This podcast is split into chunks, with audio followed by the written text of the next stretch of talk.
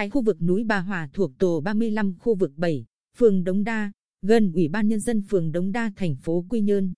Thời gian gần đây có một số đối tượng ngang nhiên đưa các phương tiện cơ giới vào khoan đục núi trái phép để tạo mặt bằng. Vị trí núi bị đục phá nằm liền kề với công trình thi công san lấp mặt bằng xây dựng hoa viên, ngay nút giao thông Đống Đa, do công ty cổ phần công viên cây xanh và chiếu sáng đô thị Quy Nhơn làm chủ đầu tư. Tại hiện trường, phóng viên ghi nhận vách núi có chiều ngang hơn 4 mét đã bị khoét sâu vào trong hơn 1,5 mét. Theo ông Đỗ Đình Phương, Chủ tịch Hội đồng Quản trị Công ty Cổ phần Công viên Cây Xanh và Chiếu Sáng Đô thị Quy Nhơn.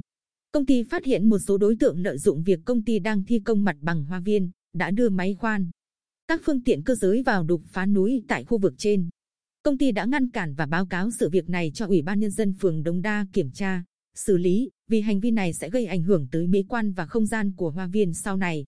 Ông Phan Tấn Vũ, Chủ tịch Ủy ban Nhân dân phường đống Đa, cho biết, vị trí phần đất núi đang bị đục phá thuộc thửa đất số 227, tờ bản đồ số 1, có diện tích là 311,1 mét vuông, đứng tên ông Phạm Văn Giỏi và bà Nguyễn Thị Hoa.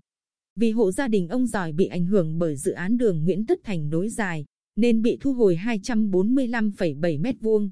Diện tích còn lại toàn bộ nằm trên triển núi là 65,3 mét vuông được Ủy ban Nhân dân tỉnh cho phép tồn tại. Nhưng nguồn gốc đất là lấn chiếm đất núi sau năm 1997 và trước ngày 1 tháng 1 năm 2004.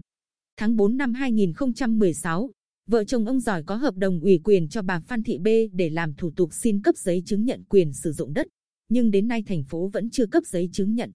Cũng theo ông Vũ, Ủy ban Nhân dân phường đã chỉ đạo cán bộ địa chính xây dựng đi kiểm tra và xác định phần đất núi bị phá nằm trong danh giới của công trình hoa viên đang thi công.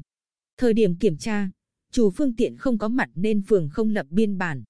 Phường sẽ đề nghị các cơ quan chức năng có liên quan của thành phố phối hợp điều tra, làm rõ, xử lý nghiêm hành vi vi phạm này.